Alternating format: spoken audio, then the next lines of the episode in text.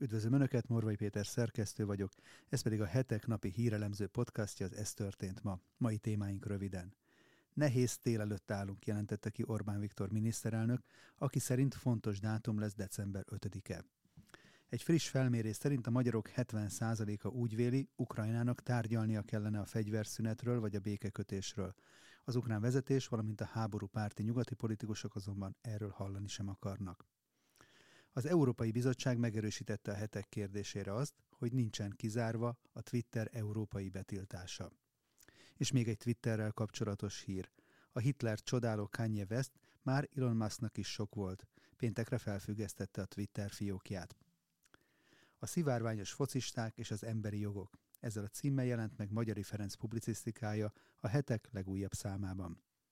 Önök a december 2. adást hallják, a nap legizgalmasabb híreit és aktualitásokat a hetek válogatásában, amelyeket a videónk leírásában szereplő linkeken el is olvashatnak, csak úgy, mint a hetek.hu oldalon. Köszönjük, hogy már több mint 13.500-an feliratkoztak a YouTube csatornánkra is. Ha esetleg ezt nem tették volna még meg, kérem csatlakozzanak, hogy biztosan értesüljenek a legfrissebb tartalmainkról. Akik pedig szeretnék támogatni további podcastjaink elkészítését, a videó alatti sávban található köszönet gombon tudják ezt megtenni tetszés szerinti összeggel. Előre is köszönünk minden felajánlást, és természetesen a megtekintéseket is. Nézzük akkor témáinkat részletesebben. Nehéz tél előtt állunk, jelentette ki Orbán Viktor miniszterelnök, aki szerint fontos dátum lesz december 5-e. Magyarországra nézve tragikus következményekkel járna, ha az Európai Unió kiterjeszteni az Oroszország elleni szankciókat a gázra és a nukleáris energiára. Ezért mentesítést kell kapnunk egy ilyen nehéz döntés alól, hangsúlyozta Orbán Viktor miniszterelnök a Kossuth Rádiónak adott szokásos péntek reggeli interjújában. A miniszterelnök felidézte. A háború kezdetén az volt az elképzelés, hogy a szankciók révén sikerül lezárni a konfliktust, vagy legalább közelebb jutni a háború végéhez. Ám ezek az intézkedések egyetlen milliméterrel sem vittek bennünket közelebb a lezáráshoz. Orbán Viktor kiemelte. Nehéz tél előtt állunk. Ukrajna is egyre nehezebb helyzetben van, Oroszország pedig ugyan szenved el nehézségeket, de az energiahordozóktól származó bevételei a csúcson vannak, így a szankciók politikája nem érte el a célját. A miniszterelnök szerint eddig a szankciókról csak beszéltünk, de a legkomolyabb része a szankcióknak az most, december 5-én lép hatályba. Azt is mondhatnám, idézem a miniszterelnököt, hogy a majom most ugrik bele a vízbe. Ez meg fogja nehezíteni az európai gazdaság működését. Megjegyezte továbbá, hogy Magyarországra a nyersolaj behozatalra december 5-én életbe lépő tiltás nem vonatkozik. Hozzá tudunk jutni az ország működéséhez szükséges olajhoz, de a szankciók árfelhajtó hatása alól mi sem tudjuk magunkat kivonni. Ezért várjuk, hogy december 5-én az árakra milyen hatással lesz a szankciók életbelépése, tette hozzá Orbán Viktor. Jelezte továbbá, hogy a szankciókról szóló tárgyalásokban eddig mindig elértük a saját nemzeti céljainkat, így jó reményekkel veszünk részt a 9. csomag vitájában. Ám a nyomás folyamatos. Újabb csomagok várhatók, ezért folyamatosan kell küzdeni érdekeink védelmében. Ezért is kérte ki a magyar emberek véleményét nemzeti konzultáción a kormányzat témában. A miniszterelnök arról is beszélt, hogy a kormány a következő évben továbbra is azon dolgozik, hogy megvédje a családok rezsitámogatását, mert enélkül minden magyar család havonta átlagban 181 000 forinttal fizetne többet. A kormányfő kulcskérdésnek nevezte, hogy a következő évben minden forintot, sőt minden fillért a rezsivédelmi alapba tegyenek azért, hogy a családokat meg tudják védeni a szankciók következtében egekbe ugrott energiaárakkal szemben. Hangsúlyozta, ha a következő évben a vállalkozók is jól teszik a dolgukat, a munkavállalók is jól dolgoznak, és a kormány is jól dolgozik, akkor el tudják érni azt, hogy a magyar gazdaság ne essen recesszióba, hanem továbbra is legyen gazdasági növekedés. Hozzátette, 1,5%-os gazdasági növekedéssel számolnak, és ha ezt sikerül elérni, akkor meg tudják védeni a családok rezsitámogatását. Orbán Viktor arról is beszélt, hogy Magyarország nem támogatja, hogy az Európai Unió közös hitelfelvétellel finanszírozza az ukrán állam működésének fenntartását. A magyar kormány álláspontja szerint a tagállamoknak kétoldalú megállapodások révén kell támogatniuk ezt a célt. Nem szeretnénk, hogyha az Európai Unió az együttműködő tagállamok közössége helyett egy közösen eladósodott államok közösségévé vagy együttesévé válna, fogalmazott a kormányfő. Közölte, Magyarország általánosságban sem támogat olyan politikákat, amelyek alapját közös hitelfelvétellel teremteni meg az Európai Unió. Azzal érvelt, hogy egy ilyen adósságközösség következményeit nem csak a gyerekeink, de még az unokáink is nyögni fogják. Ráadásul nekünk kell majd fizetnünk a menet közben fizetésképtelenné váló államok hiteleit is. Ukrajna abba a helyzetbe került, hogy a háború miatt már nem tudja saját magát működtetni. A támogatás szükségességét elfogadjuk, nem vagyunk tőle boldogok, ha nem lenne háború, ez a kiadás most nem lenne, mondta Orbán Viktor. A kormányfő szerint Brüsszel fundamentális kérdésekben fennálló véleménykülönbségek miatt politikai okokból igazságtalan Magyarországgal szemben. Ennek ellenére megállapodásra kell törekedni. A miniszterelnök kiemelte, nyilvánvaló politikai okai vannak annak, hogy Brüsszelből 1,5 évig nem fogadták el a magyar helyreállítási tervet. Fundamentális kérdésekben véleménykülönbség van Brüsszel és Magyarország között. Ezért ők nem szeretik a magyar kormányt, mondta a miniszterelnök. Az országgyűlési választáson Brüsszel baloldali kormány szeretett volna, ezért nem adták oda a pénzt az országnak, hanem oda gurították a dollárokat a baloldalnak, hogy meg tudja nyerni a választást, értékelt Orbán Viktor hozzátéve, mivel ennek ellenére a választásokat a jobboldal nyerte, a bizottság kénytelen volt érdemben tárgyalni Magyarországgal. A miniszterelnök hangsúlyozta, türelemre van szükség, mert annak ellenére, hogy ők igazságtalanok Magyarországgal szemben, és mindig újabb feltételeket támasztanak, megállapodásra kell törekednünk. Leszögezte ugyanakkor néhány alapvető kérdésben, így a migráció, a szexuális propagandisták beengedése az iskolákba és a szankciók kérdésében a magyar kormány nem tudja és nem is akarja megváltoztatni az álláspontját. A miniszterelnök szerint a globális minimumadó munkahelygyilkos adóemelés, ezért a kormány nem járul hozzá, hogy Magyarországon ezt bevezessék. A kormányfő hangsúlyozta, munkahelyek 10 000-ei szűnnének meg Magyarországon, ha bevezetnék a globális minimumadót. Ezt nem engedhetjük meg magunknak, emelte ki, hozzátéve, hogy szerinte az adókérdés egyébként sem globális, hanem nemzeti hatáskörbe tartozó ügy. Minden országnak magának kell eldöntenie, hogy milyen adórendszert működtet. A választók éppen azért szeretik a demokráciát, mert ők mondják meg, hogy milyen adópolitikát ígérő kormányok kerülhetnek hatalomra, mondta Orbán Viktor. Ha lemondanánk erről, akkor lemondanánk a magyar emberek azon jogáról is, hogy a magyar gazdaságpolitika egy lényeges elemét, az adópolitikát meghatározzuk. Ezért a globális minimumadót sem a munkahelyek szempontjából, sem a demokrácia szempontjából nem tartjuk jó ötletnek, és nem is járulunk hozzá, hogy Magyarországon bevezessék, közölte a miniszterelnök. Egy friss felmérés szerint a magyarok 70%-a úgy véli, Ukrajnának tárgyalnia kellene a fegyverszünetről vagy a békekötésről. Az ukrán vezetés, valamint a háborúpárti nyugati politikusok azonban erről hallani sem akarnak. Mivel a háborút egyértelműen az ukránok szenvedik meg leginkább, a Nézőpont Intézet azt vizsgálta, hogyan ítélik meg a magyar választók a szomszédos ország érdekét a háború árnyékában. A magyarok 70%-a szerint inkább a béketárgyalások állnának Ukrajna érdekében, nem pedig a háború folytatása, derül ki a szervezet által végzett közvéleménykutatásból. A felmérés szerint politikai hovatartozástól függetlenül minden társadalmi csoportban többségi álláspont az, hogy az ukránok érdekében állna a béketárgyalások megkezdése. Miközben a nyugati világ egy hangos része a gazdasági háború folytatása és a fegyverkezés finanszírozása mellett érvel, a világ józanabbik fele a fegyveres harcok mielőbbi beszüntetését és a béketárgyalások megkezdését sürgeti, írta a kutatóintézet a közleményében. 10-ből 7 magyar választó szerint inkább a béketárgyalások megkezdését kellene sürgetnie Ukrajnának, míg a háború folytatását csak minden 5. magyar vélte ukrán érdeknek.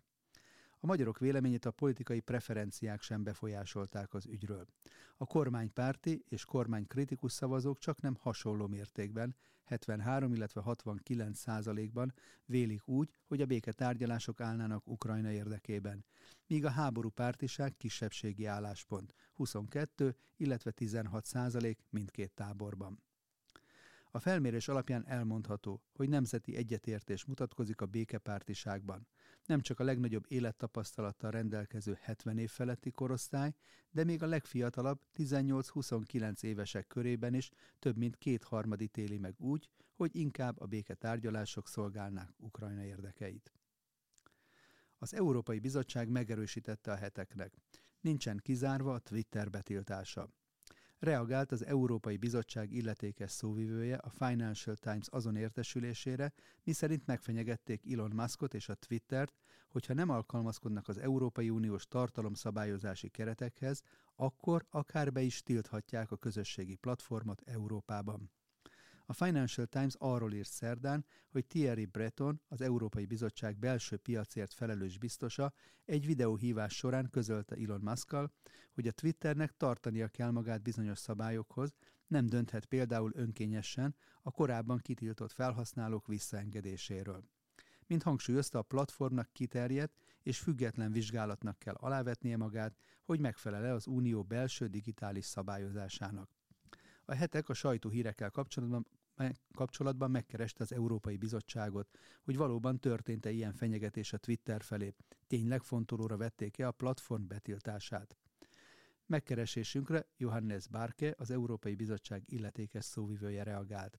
Válaszában kiemelte, hogy még korábban elfogadott digitális szolgáltatásokról szóló uniós törvény a november folyamán életbe léphet.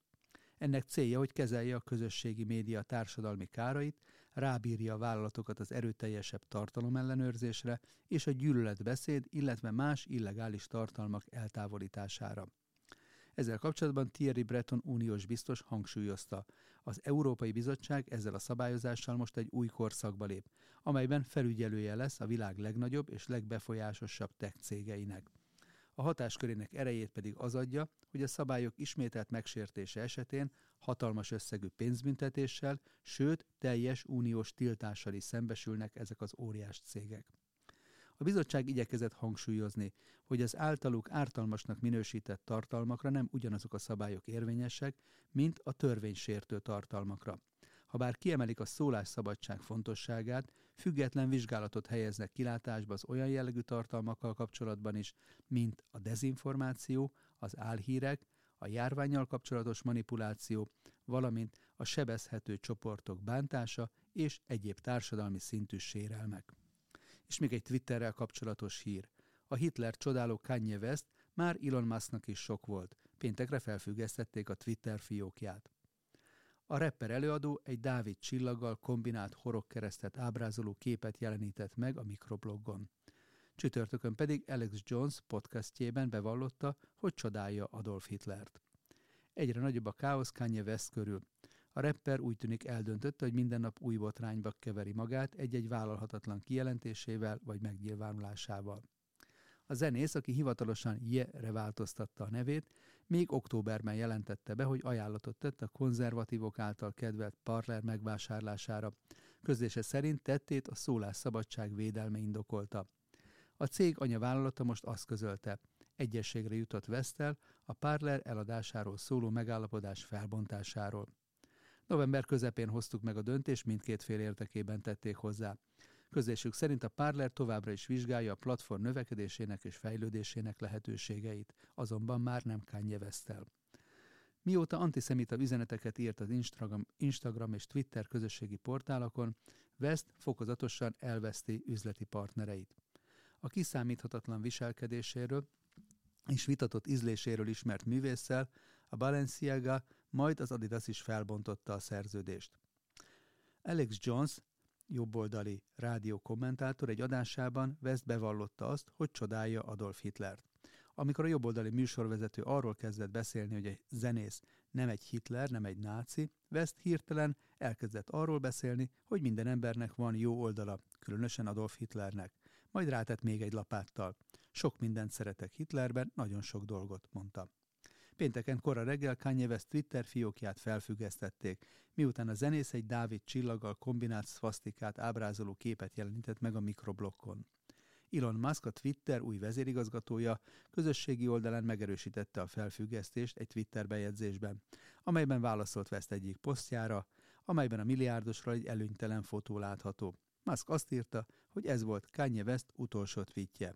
Mindent megpróbáltam, ennek ellenére ismét megsértette az erőszakra való felbújtás elleni szabályt. A fiókot felfüggesztjük, olvasható Elon Musk bejegyzésében. A szivárványos focisták és az emberi jogok. Ezzel a címmel jelent meg Magyari Ferenc publicisztikája a hetek legújabb számában. Ebből következik most egy részlet. Az elmúlt 100 évben a futballnak egy olyan előretörése volt tapasztalható a társadalmakban, hogy mára-már az összes humán kulturális jelenség közül ez a legerősebb metafora. Ez fejezi ki legjobban egy társadalmat, egy kor gondolkodásmódját, sűríti a korszak drámáit, sőt ezen keresztül lehet leginkább hatni egy közösség, sőt a legnagyobb közösség az emberiség gondolkodására. Tehát ha ma valaki el akarja érni az embereket, leghatékonyabban a futballon keresztül teheti ezt. És ezzel tisztában van az LMBTQ lobby is. Ezért vált már az előző Európa-bajnokság egy meleg demonstrációvá, ami minden csatornán, például a stadionok reklámtábláin is megjelent. De ami a háttérben van, az ennél sokkal ijesztőbb. Egy globalista gépezet, amely bárhol jelenik meg, képviseli az euróatlanti kultúra felsőbbrendűségét, amely látszólag szabadságot ad a társadalom tagjai számára, valójában alapvető emberi értékek aláásásával jár. A hivatalos ideológia, a demokrácia, emberi jogok, nyitottság, ami ebben az offenzív hatalmi terjeszkedésben pont az ellenkezőjét jelenti. A Churchill és Roosevelt által elfogadott Atlanti karta még kijelentette azt, hogy tiszteletben tartják minden népnek azt a jogát, hogy megválaszthassa, milyen kormányzati formában kíván élni. Ez a gondolat lett az egyik alapelve a később megalakuló ENSZ-nek is. Viszont az amerikai kormányzat és más európaiak is egy ideje a demokrácia export külpolitikai elvét követik. Ennek persze ellentmond az, hogy más esetekben viszont minden aggály nélkül támogatnak demokratikus látszatra mit sem ügyelő diktatúrákat. Nem másról van itt szó, mint a szemérmetlen hatalmi törekvésekről, amit az emberi jogok és a nyitottság ideológiájába csomagolnak. Persze sokszor valóságos problémákról is szó esik. Tehát a nyitottság ideológiája számos esetben a gyarmatosítók ideológiája. Kell találni egy olyan gondolatot, ami kellően provokál, megkérdőjelezi a helyiek kultúráját és bizonyítja a hódítók felsőbbrendűségét. Vagyis olyan kizárólagos ideológia, amelynek segítségével a helyi államokat, kultúrákat a fékezhetetlen éhségű birodalom maga alá tudja gyűrni. A nyitottság jelszava mögött egy nagyon kemény kirekesztési szándék áll. Az új kirekesztés alapja az, hogy a tolerancia határa az intolerancia. Vagyis aki intoleráns, azt ki lehet rekeszteni. Innentől vígan működik az új kirekesztési mechanizmus, csak intoleránsnak kell nevezni ebben az esetben azt az erkölcsöt vagy kultúrát, ami a hódító szándék útjában áll. Az amerikai külpolitika eszközei, különösen a mostani demokrata vezetés alatt, mára-már egyszerűen ezekből az ideológiai, provokatív zaklatásokból állnak, egyre inkább elszakadva a kultúrát klasszikus diplomácia eszközeitől. És persze vannak olyan esetek, amiket már ezek a nem szokványos külpolitikai keretek sem tudnak elhordozni, ilyenkor jönnek a háttérből manipulált civil szerveződések. Így válnak az LMBTQ szervezetek is háttérből irányított politikai eszközökké. Egy újabb botrányra is emlékeztet a szerző. Az Amerikai Labdarúgó Szövetség a hivatalos oldalán az Egyesült Államok Irán mérkőzés beharangozójában megváltoztatta Irán zászlaját úgy, hogy egyszerűen kihagyta belőle a muszlim jelképeket. Azon kívül, hogy ez tiszteletlenség, támadás is egy ország szuverenitása ellen. A helyi emberek és kultúra lebecsülése és az erkölcs elleni támadás miatt nem túlzás azt állítani, hogy a világbajnokságon a szivárványos provokáció nem más, mint az emberi civilizáció kultúra ellen intézett ormótlan támadás. Miközben a futball elsősorban a tiszteletről szól, beleértve ebbe az ellenfél és tágabb értelemben más kultúrák tiszteletét. Ahogy az egykori old school magyar szövetségi kapitány Csank János megfogalmazta, az angolok, franciák, németek, belgák senkit nem tisztelnek. Ezt megtapasztalhattuk mi is. A demokrácia a legprogresszívebb társadalmi berendezkedés abban az esetben, ha biztosítja a benne élők döntési gondolati szabadságát, és lehetőséget ad arra, hogy olyan életet éljenek, amit legjobb lelkiismeretük szerint helyesnek tartanak. De ha a demokrácia bizonyos alapelveit kötelezővé teszik, akkor egy olyan ideológiává válik, amely leginkább képes arra, hogy az emberi civilizáció, erkölcs, kultúra alapjait felszámolja. Erről szólnak a 20. század nagy disztópiái, az 1984, a Szép új világ és Zamjatin Mi című műve is. Nem túlzás, ha azt mondjuk, hogy az előző Európa-bajnokság óta a futball egy nagy disztópikus kísérlet alanya, ami része az euróatlanti nagyobb politikai konstrukciónak. És várhatóan ezek a tendenciák csak erősödni fognak. Nincs annál viccesebb, mint amikor színészek nagyon okos gondolatokat akarnak megfogalmazni aktuális politikai kérdésekben. Azok az emberek, akik abból élnek, hogy nincs saját gondolatuk, sőt, mások gondolatának a kimondása, akaratának a végrehajtása a szakmájuk, hirtelen valamilyen bölcs orákulummá válva meg akarják mondani, mik azok a problémák, amelyek civilizációnkat szétfeszítve az emberiség bukásáig fognak vinni. Ezt általában hasonlóan mély gondolkodású aktivisták ösztönzésére teszik, akik szintén mondogatják a fájóan buta és sekélyes jelmondatokat, abból kiindulva, hogy ha valamit sokan mondanak, akkor az talán még értelmet is nyer. Egy hollywoodi sztárnak szemrebbenés nélkül elhisszük, hogy magánrepülőgépén, amelynek légszennyezése nagyobb, mint egy 50 000 fős város éves légszennyezése, elindulhat megmenteni a világot a klímakatasztrófától. Hasonlóan vicces helyzet az, amikor az európai futball sztárválogatottjai értelmetlenségük által kétértelmű mondatokat hangoztatnak, love is love, vagy one love, mint amikor egy papagáj ismételgeti a neki mondott mondatokat. Vicces elképzelni, hogy az angol válogatott tagjai az öltözőben a transzneműek inkluzivitásáról cserélnek eszmét. A szájukba adott nyilatkozatokból viszont valami ilyesmi kép bontakozik ki, mert a logókból, nyilatkozatokból is látszik, hogy nem valami spontán megnyilvánulásokról van szó, hanem egy jól felépített szervezeti háttér bábjaiként működnek. A FIFA és egyéb sportszövetségek pont azért tiltják rendezvényeiken a politikai megnyilvánulásokat, hogy a fent említetthez hasonló helyzetek ne jöjjenek létre, illetve azért, mert ez alapvetően ellenkezik a sportmozgalmak céljaival, ami a tisztelet megerősítését, a tisztességes versenyt és a békét szolgálja. Ezért volt már ez a görögöknél is, hogy a háborúk idején nem rendezték meg a sportversenyeket, illetve ezért gyakorlat, hogy háborút indító országok indulását tiltják. Ezért hivatkoznak az aktivisták arra, hogy nem politikáról van szó, hanem az emberi jogok megvalósulásának kérdéséről. Viszont az emberi jogok kérdése, hogy mik az alapvető emberi jogok és mik nem, azoknak hogyan kellene megvalósulniuk és milyen formában lehet azokért küzdeni, ez pedig mi, ha nem politikai kérdés. Ma már a politika használja leginkább az ideológiamentesség és a politikamentesség fogalmát. Ilyen előzmények után azon már egyáltalán nem csodálkozunk, hogy a marokkói válogatott Belgium elleni győzelmét követően zavargások törtek ki Brüsszelben. Marokkói bevándorlók a belváros szétverésével jelezték, hogy ők sem akarnak lemaradni a más kultúrák térdre kényszerítésében. Zárja véleménycikkét Magyari Ferenc. Nos, ennyi fér bele mai ajánlónkba. Morvai Pétert hallották az Ez történt ma december 2. adásában. Jövő hétfőn újra várom önöket aktuális hírekkel, ajánlókkal, és hogyha szeretnének ezekről biztosan értesülni, akkor kérem, iratkozzanak fel a Hetek YouTube csatornájára, ahogyan ezt már több mint 13.500-an meg is tették, amit ezúton is nagyon köszönünk. Ha pedig a nyomtatott lapot részesítik előnyben, ajánlom megtisztelő figyelmükbe a most indult előfizetői akciónkat, a fődíj egy Toyota személyautó. Akik pedig szeretnék támogatni a hamarosan 25 éves évfordulójához érkező Hetek elemző világértelmező munkáját, a leírásban szereplő linken találhatják meg az ehhez szükséges információkat. Viszontlátásra a jövő héten újra jelentkezünk, addig is szép hétvégét kívánok mindenkinek!